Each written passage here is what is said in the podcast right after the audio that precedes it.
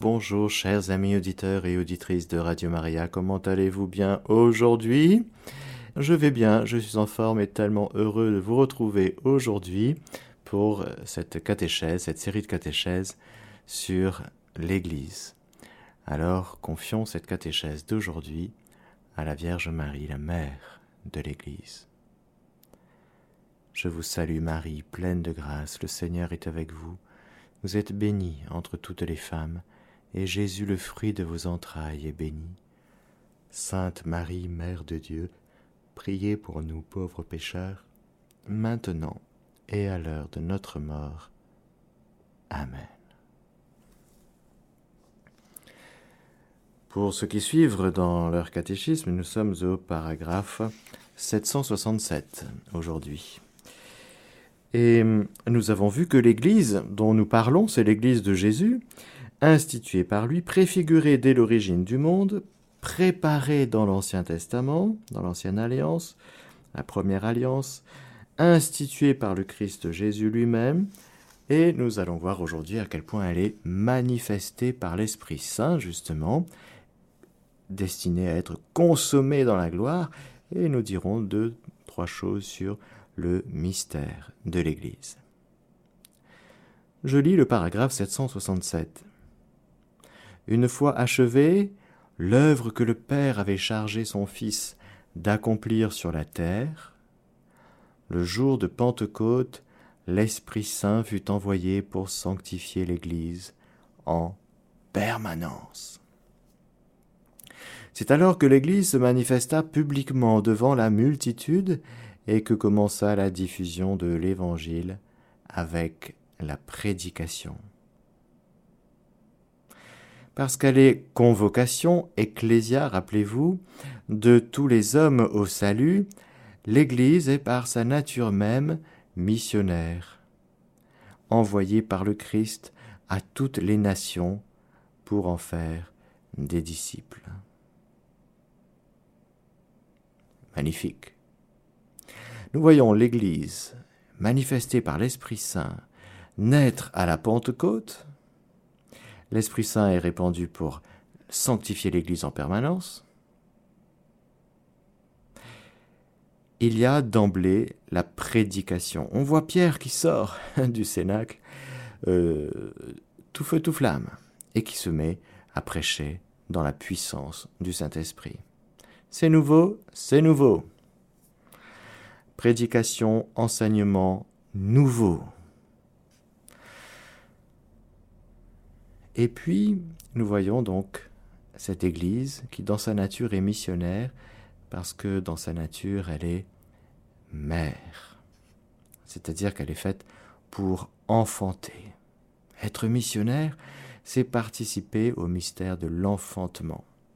C'est pourquoi nous pouvons être patronnes des missions comme la petite Thérèse et n'avoir jamais fait d'évangélisation de rue, n'avoir jamais envoyé un mail de sa vie ou d'avoir dit à quelqu'un de son couvent il faut que tu crois en Dieu mon garçon.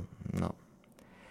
Mais la petite Thérèse, elle est elle enfante la mission de l'Église, elle enfante les missionnaires, les prêtres, les prédicateurs, ceux qui ont enseigné, etc. Pourquoi? Parce que, nous le verrons plus tard, si nous, arrivions à comprendre ce lien entre le missionnaire et la mère, Marie, ça donnerait les apôtres des derniers temps dont Saint Louis-Marie Grignon de Montfort en parle, eh bien magnifique. Pour réaliser sa mission, l'Esprit Saint équipe et dirige l'Église grâce à la diversité des dons hiérarchiques et charismatiques aussi, l'Église, pourvue des dons de son fondateur, est fidèlement appliquée à garder ses préceptes de charité, d'humilité et d'abnégation, reçoit mission d'annoncer le royaume du Christ et de Dieu et de l'instaurer dans toutes les nations. Elle constitue de ce royaume le germe et le commencement sur la terre. C'est magnifique. L'Église de Jésus est le germe et le commencement du royaume. Ça y est. Voici que le royaume de Dieu est advenu jusqu'à vous. Si c'est par la puissance de Dieu que j'expulse les démons et non pas par Belzéboul, c'est que le royaume de Dieu est advenu jusqu'à vous. Par Jésus. Et voilà que nous voyons dans la naissance de l'Église ce royaume qui prend forme, qui naît. Il y a eu Jésus, le fondateur, la tête, la source, le principe, et nous voyons Marie, créature immaculée, le roi et la reine de ce royaume, mais le royaume demande à avoir des sujets et toutes sortes de personnels et toutes sortes de, de gens, les enfants du royaume, et on voit que ça gagne. Dans l'Église, c'est déjà le germe et le commencement du royaume de Dieu sur terre. Et alors cette Église n'aura sa consommation que dans la gloire céleste, lors du retour glorieux du Christ. Jusqu'à ce jour, l'Église avance en son pèlerinage à travers les persécutions du monde et les consolations de Dieu, pour reprendre une expression de saint Augustin. Ici-bas, elle se sait en exil loin du Seigneur, et elle aspire à l'avènement plénier du royaume. Maranatha. Que ton règne vienne sur la terre comme au ciel, nous le disons dans tous les Notre Père de toutes nos journées. Que ton règne vienne sur la terre comme au ciel. Oui, frères et sœurs, le règne de Dieu n'est pas qu'au ciel, le règne de Dieu est fait pour être vécu sur la terre. Pourquoi est-ce que le Seigneur nous demande dans le Notre Père de, dire que vienne ton règne sur la terre comme au ciel si le règne de Dieu ne viendrait pas sur la terre? Si ce n'était pas le cas, ça voudrait dire que le Seigneur nous demanderait quelque chose que jamais il n'exaucera.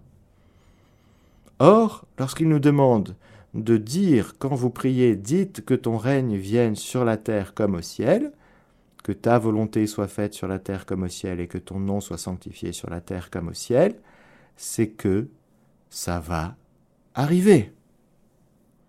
Cette prière, elle est exaucée par Jésus, en Jésus, et nous voyons, nous voyons, nous tenons dans la foi et dans l'espérance l'accomplissement terrestre, concrète dans notre histoire, ici-bas sur cette terre, le règne de Dieu va être vécu pleinement ne laissons pas le règne de Dieu que dans les hautes sphères du ciel. Non, frères et sœurs. Ce serait se tromper. Et dire que, ben voilà, le ciel, un jour, un jour, un jour, j'irai l'avoir un jour, mais pendant ce temps-là, moi, je suis tout seul ici-bas, et, et donc la terre, c'est juste le purgatoire, voire l'enfer, et le ciel, c'est tout là-haut. Non, non, non, non, non, non, non, c'est pas comme ça, pas du tout. Le ciel sur la terre la vie du ciel sur la terre. Ce n'est pas planer que de dire ça.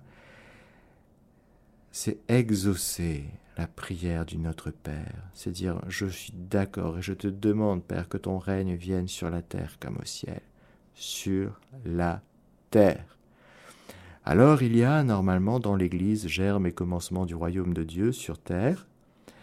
Il y a certes cette Église au ciel, je continue, cette Église au purgatoire, mais attention de ne pas réduire la vie sur terre à quelque chose qui serait en dehors du royaume de Dieu, en dehors du règne de Dieu.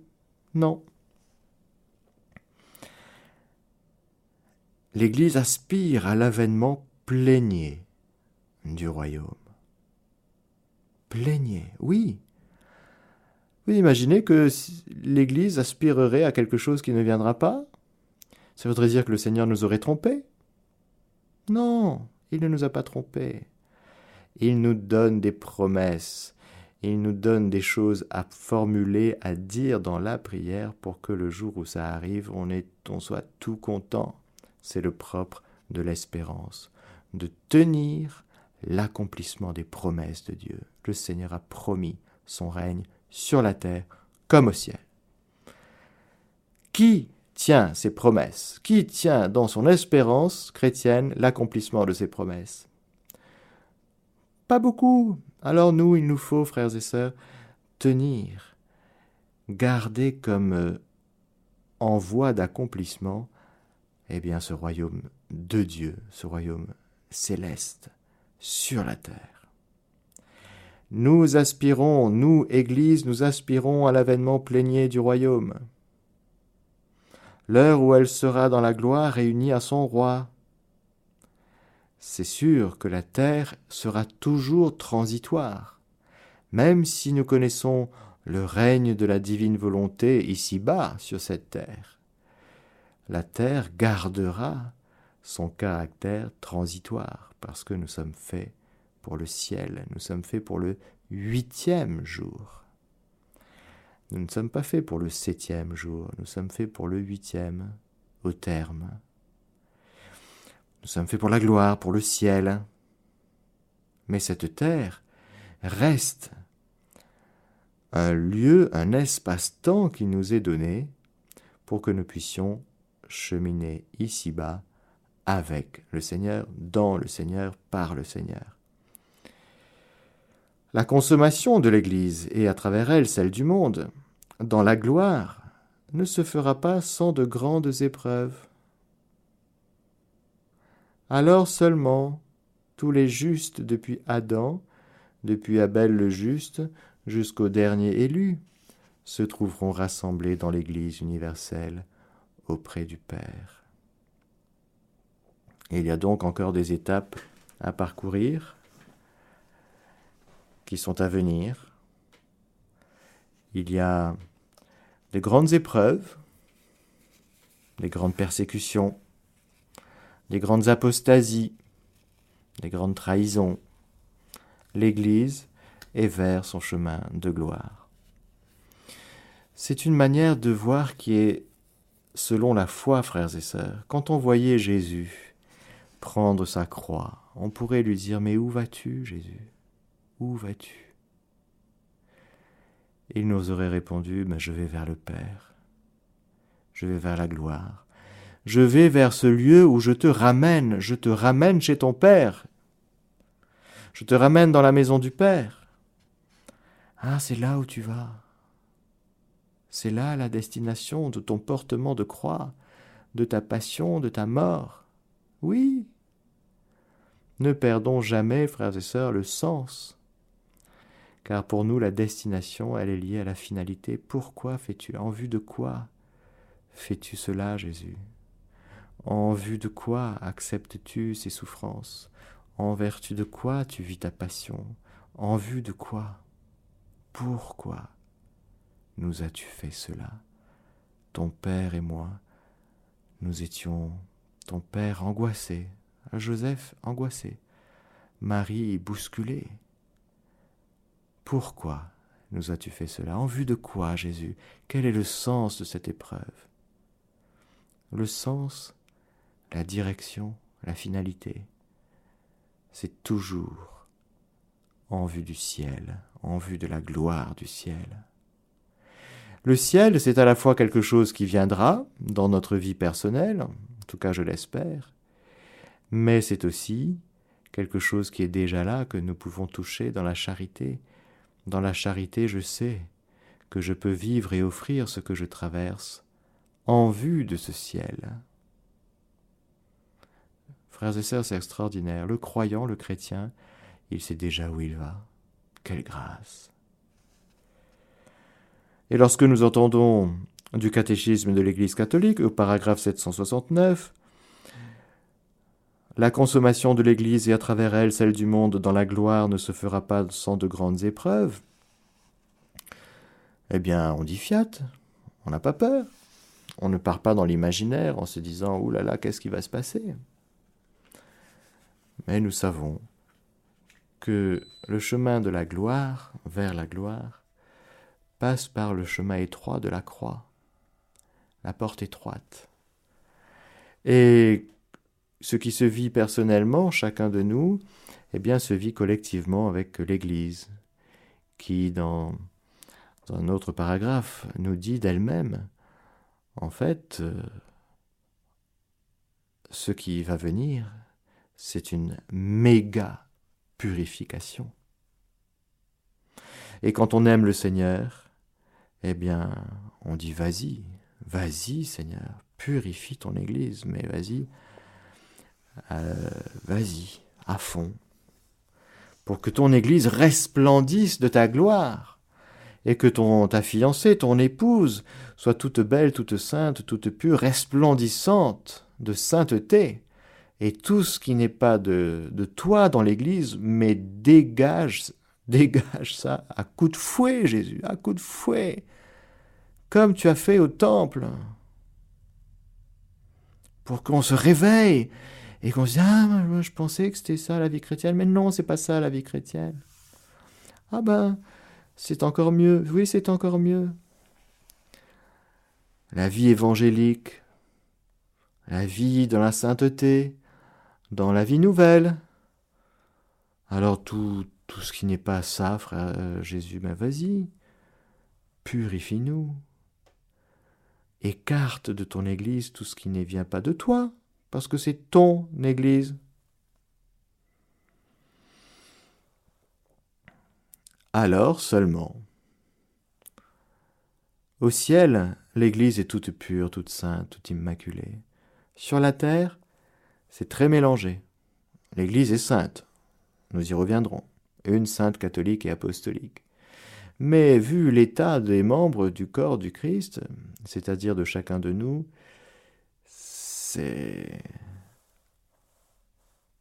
en cours d'acheminement. Hmm? Et puis, il y a l'Église au purgatoire, qui sont nos frères et sœurs qui sont déjà sauvés, qui ont déjà accueilli le salut en Jésus, la miséricorde, et qui acceptent de vivre cet état de purification passive, pour que toutes les scories dues au péché, dues aux ténèbres qu'elles ont vécues ici-bas sur terre, eh bien, alors que leurs péchés même ont été pardonnés et que le sang du Christ a tout lavé et que ces âmes ont, accueilli le sang du Christ, il reste néanmoins des choses comme de la scorie, vous voyez, sur de l'or. Eh bien, il faut aller à coup de chalumeau. Hmm. Eh bien, le purgatoire, c'est le chalumeau, si vous voulez. Hmm. Ça fait de grosses souffrances, parce que ça brûle un peu le chalumeau. Mais les âmes du purgatoire sont contentes. Elles acceptent le chalumeau. Elles acceptent d'être brûlées de l'intérieur du désir de voir Dieu et que cet amour les purifie et les brûle de l'intérieur pour les préparer jusqu'au jour où elles pourront enfin accéder à la gloire de la vision béatifique et voir Dieu face à face. Le purgatoire, ce sont les âmes qui sont au purgatoire, font partie totalement de l'Église. Ce sont nos frères et sœurs. Il y a donc, on voit que, aussi bien d'un point de vue personnel que d'un point de vue ecclésial, il y a un cheminement avec un début, nous l'avons vu. Nous avons vu donc le, le cheminement, l'itinéraire, l'identité, la fondation, le fondateur, l'itinéraire de l'Église, qui, elle aussi, doit vivre sur la terre pleinement le royaume, même si elle est elle aussi en chemin vers le huitième jour.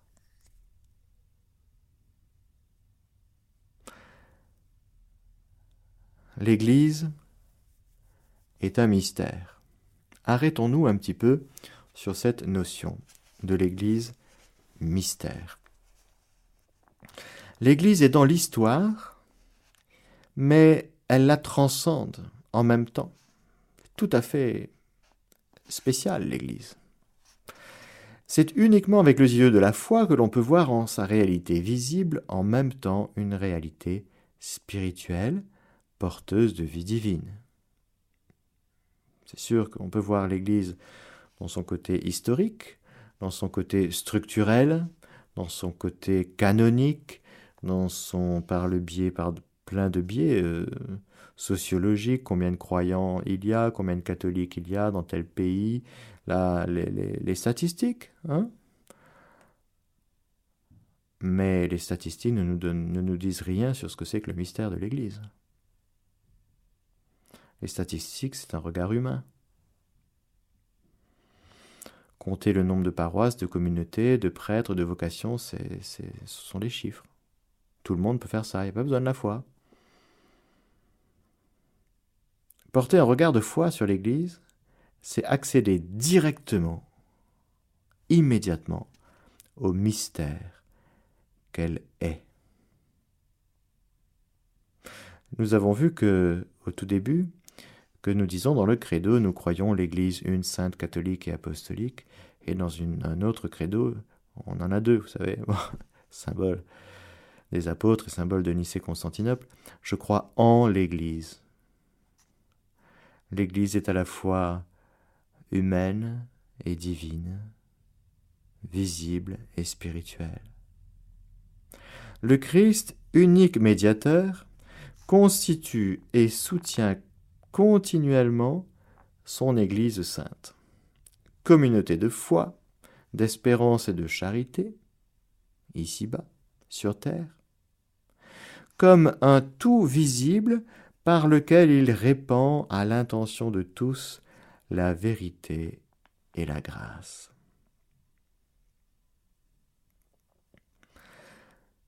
L'Église est à la fois société dotée d'organes hiérarchiques et corps mystiques du Christ, avec euh, ses structures, et en même temps l'aspect mystique.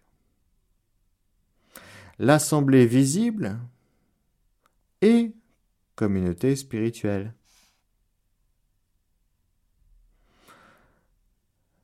Lorsque nous sommes ensemble pour prier, par exemple, dans une église, c'est tout à fait étonnant. Si nous portons un regard de foi sur ce que nous vivons, ce n'est pas simplement des gens qui viennent comme ça pour se retrouver, se regrouper. Rappelez-vous ce que veut dire ecclésia Convocation et rassemblement, ça vient d'en haut. Notre unité, notre rassemblement vient d'en haut. Il y a donc dans les assemblées visibles que nous connaissons quelque chose d'une communauté spirituelle. Ce n'est pas un tas. Les chrétiens rassemblés, ce, n'est pas un tas, non. Ce n'est pas une masse. Église terrestre et Église parée de dons célestes. Ces dimensions constituent ensemble une seule réalité complexe, faite d'un double élément, humain et divin.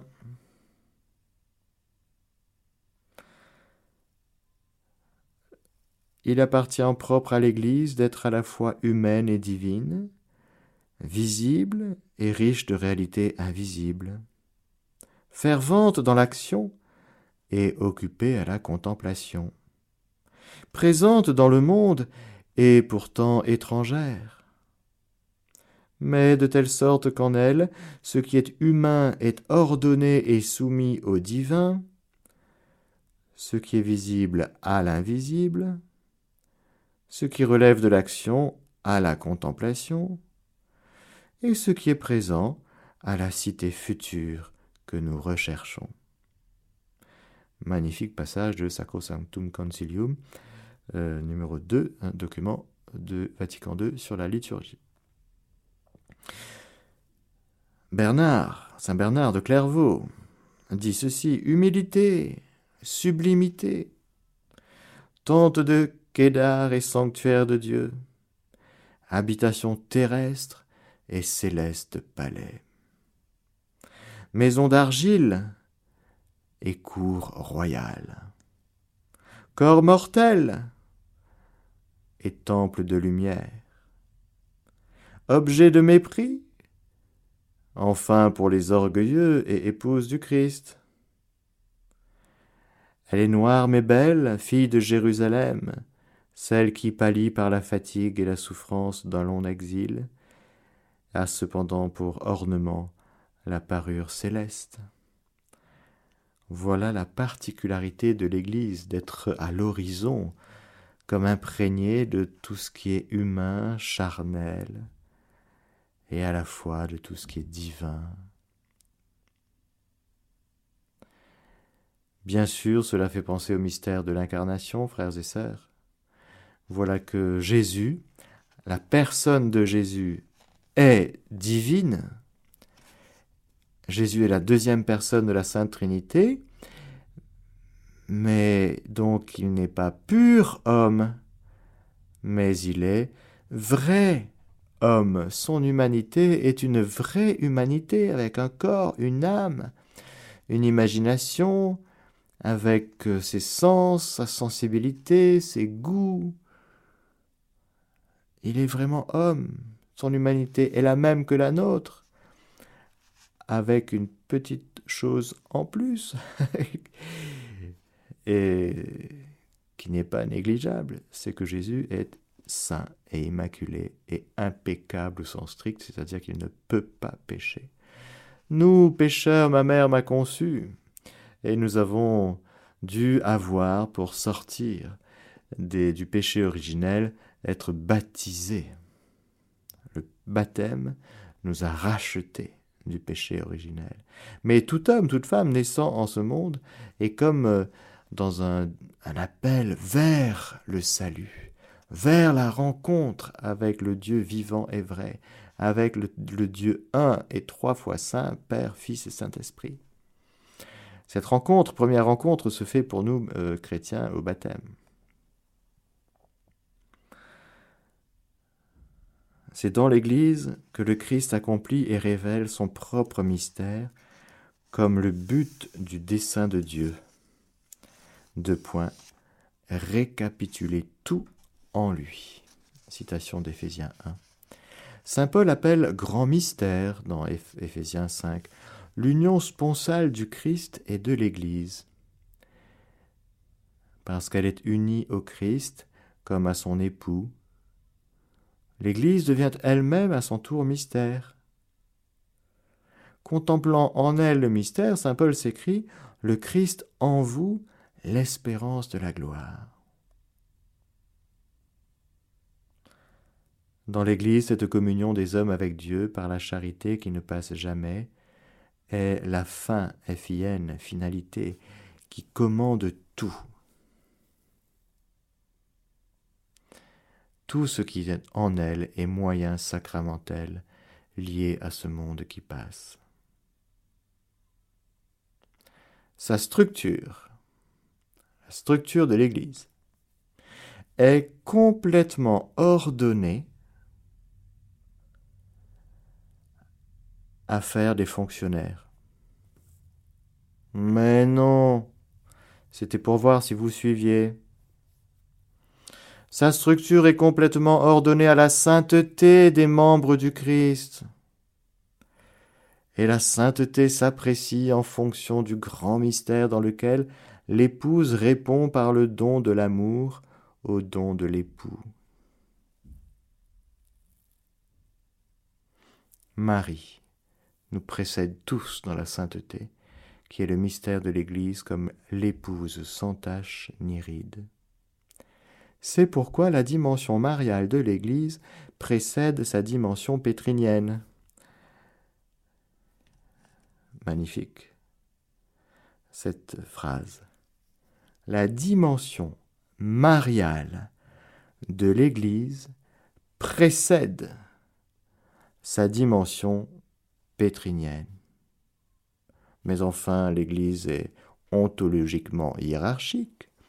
Oui, fondée par Jésus sur les douze apôtres, dont le chef est Pierre. Et cette euh, fondation sur les apôtres est une fondation permanente, avec la succession apostolique, bien sûr. L'Église est hiérarchique. Et heureusement. Heureusement. Mais il faut bien comprendre que la structure hiérarchique de l'Église a une finalité. C'est la sainteté des membres du corps du Christ, des membres du Christ. Tout ce qui existe dans l'Église, qui est hiérarchique, est ordonné au plus grand amour, à l'amour jusqu'au bout, à la sainteté. L'Église qui est sainte ontologiquement, elle est structurée de telle manière que, à travers ces structures, à travers son, comment elle, agit, à, travers tous ces sacrements, eh bien, la grâce de Dieu puisse se répandre en surabondance pour faire de ceux et celles qui reçoivent la grâce, vivent de la grâce, des saints.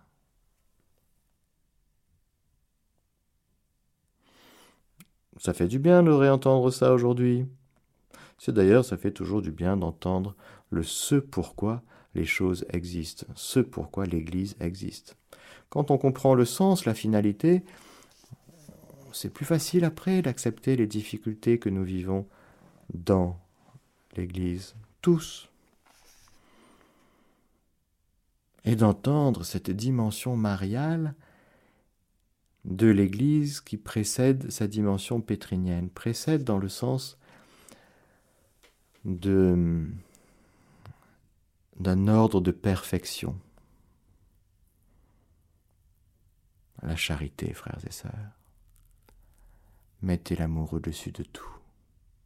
C'est lui qui fait l'unité dans sa perfection. Nous pouvons donc être baptisés dans l'Église catholique et ne pas vivre notre baptême. Et nous pouvons à côté avoir un protestant, un orthodoxe, qui lui vit à fond son baptême. Vous voyez? Ce n'est pas parce qu'on est catholique qu'on est supérieur aux autres.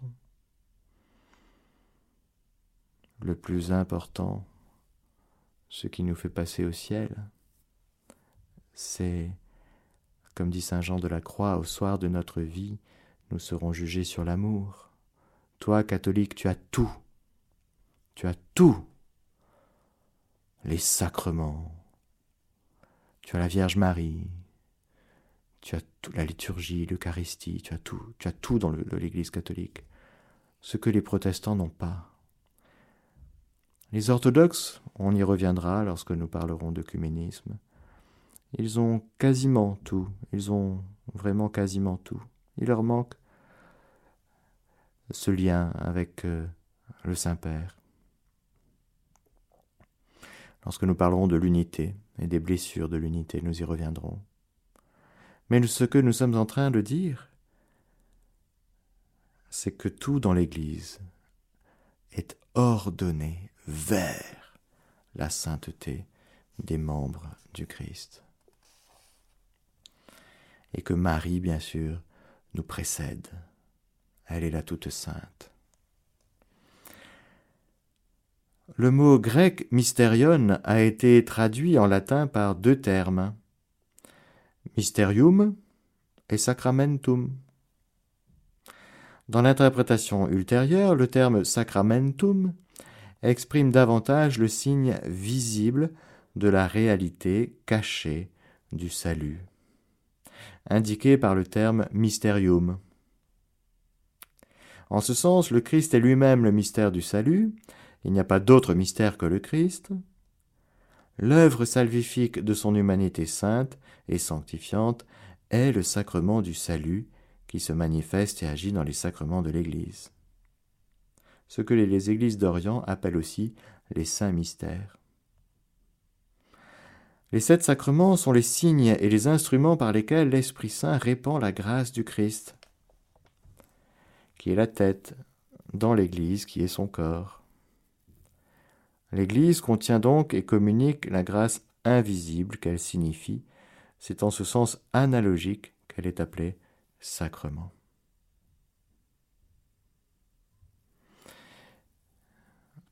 L'Église contient et communique la grâce invisible qu'elle signifie. On aimerait bien de temps en temps que voilà, il n'y ait pas de médiation, vous savez, c'est la tentation toujours de dire ben non, moi je passe directement par Dieu, je n'ai pas besoin de médiation. Je n'ai pas besoin de médiateur, je n'ai non. Le problème, c'est que le Père a envoyé son Fils, si vous voulez, pour accéder au salut. Il faut passer par le médiateur, l'unique médiateur entre Dieu et, les hommes, Jésus-Christ. Tu ne peux pas être sauvé en dehors de Jésus. Tu ne peux pas être sauvé si tu n'accueilles pas Jésus dans ta vie. Que ce soit maintenant, la semaine prochaine ou au soir de ta vie, tu ne peux pas aller au ciel sans Jésus-Christ. C'est clair. Donc, euh, si ce n'est pas aujourd'hui, je te préviens que au soir de ta vie, il faudra que tu t'ouvres à l'amour, à cet amour dont tu es aimé, qui est manifesté dans le Christ. Et le Seigneur te fera comprendre de l'intérieur cet amour dont tu es aimé. N'oublie pas de dire oui. Cet amour qui te sauve, tu comprendras de l'intérieur que c'est Jésus qui t'a toujours aimé. Et si tu es dans d'autres religions, je t'annonce que c'est Jésus ton sauveur. C'est Jésus qui t'ouvre le ciel et personne d'autre.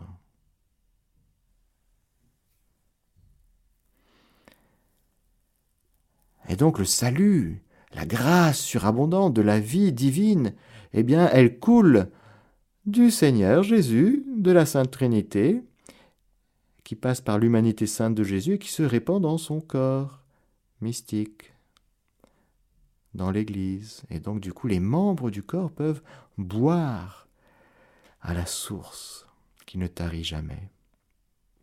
En ce sens, l'Église est médiatrice. L'Église, c'est une médiation et un sacrement universel du salut. C'est en ce sens qu'il faut comprendre l'antique phrase en dehors de l'Église, point de salut. Parce que nous considérons, nous catholiques, qu'il y a tout ce qu'il faut pour euh, être sauvés dans l'Église. Il y a Jésus qui se donne entièrement dans son Église, mais à travers son Église. Donc la médiation pour Dieu n'est pas un problème, au contraire. Pourquoi est-ce que Dieu fait des médiations? Eh bien c'est pour faire surabonder sa miséricorde. C'est pour faire surabonder sa grâce. C'est pour nous faire participer, entrer davantage dans l'épaisseur, la profondeur du mystère. L'Église est dans le Christ en quelque sorte le sacrement, c'est-à-dire à la fois le signe et l'instrument de l'union intime avec Dieu et de l'unité de tout le genre humain. Être le sacrement de l'union intime des hommes avec Dieu, c'est là le premier but de l'Église. Parce que la communion entre les hommes s'enracine dans l'union avec Dieu l'Église est aussi le sacrement de l'unité du genre humain. C'est magnifique. C'est-à-dire que nous sommes faits pour vivre en communion avec Dieu. D'accord. Ce Dieu un et trine. Révélé, manifesté dans la plénitude de la révélation en Jésus-Christ, qui, avec le Père, nous envoie l'Esprit Saint. Et voilà que nous sommes embarqués dans une vie trinitaire de communion avec Dieu, mais aussi de communion les uns avec les autres. Comment? Eh bien par le don de l'Esprit Saint qui, par le don de la grâce qui nous est communiqué par le biais, par la médiation de l'Église. Et donc, ce que nous sommes en train de dire, c'est que l'Église est normalement, après il y a justement nos expériences personnelles plus ou moins faciles, plus ou moins difficiles, plus ou moins crucifiantes, mais normalement, si vous voulez, nous pouvons trouver dans l'Église une vie de communion fraternelle qui plaît à Dieu, qui est à l'image et à la ressemblance de ce que Dieu vit en lui-même. C'est pour ça que c'est si grand dans l'Église. À la fois, on nous recevons tout de Dieu, tout ce qu'il faut, mais tout ce qu'il faut, euh, pas pour sortir de notre condition humaine, au contraire, tout ce qu'il faut pour vivre divinement notre vie humaine de tous les jours, et en particulier nos relations interpersonnelles, de sorte que nous puissions expérimenter et vivre et grandir dans la communion fraternelle, en nous nourrissant de notre communion avec Dieu, Parce que la communion entre les hommes s'enracine dans l'union avec Dieu, l'Église est aussi le sacrement de l'unité du genre humain. C'est-à-dire que nous trouvons, tous les hommes veulent être unis, alors ils font des associations, ils font des groupements, ils font des trucs pour faire les choses ensemble. Ils sont unis. Bon, ils trouvent des modes d'unité. Il y a beaucoup de manières d'être unis. Mais là, ce que nous sommes en train de dire, c'est que l'Église est aussi le sacrement de l'unité du genre humain. C'est très fort de dire ça. C'est-à-dire que nous pouvons trouver dans l'Église l'unité selon Dieu. Parce que selon les hommes, encore une fois, il y a plein de manières d'être unis. On peut être unis dans le même parti politique parce qu'on a les mêmes idées. On peut être unis parce que vraiment la cause euh, des, animaux, c'est vraiment voilà, une cause qui nous réunit, qui nous unit, pour défendre la, partie de boule euh, de l'association des boulistes eh bien, pour que nous puissions continuer à jouer tous les vendredis à 18h sur la place. voyez Donc on est d'accord pour faire des trucs ensemble. Parce que nous partageons le même projet, les mêmes désirs, les mêmes aspirations, etc. Bon, il y a quelque chose qui nous unit. Mais là, ce que nous sommes en train de dire, c'est que l'unité profonde du genre humain se trouve comme sacrement, c'est-à-dire comme signe dans l'Église. Ah ben dis donc. Il y a du boulot, comme dirait l'autre.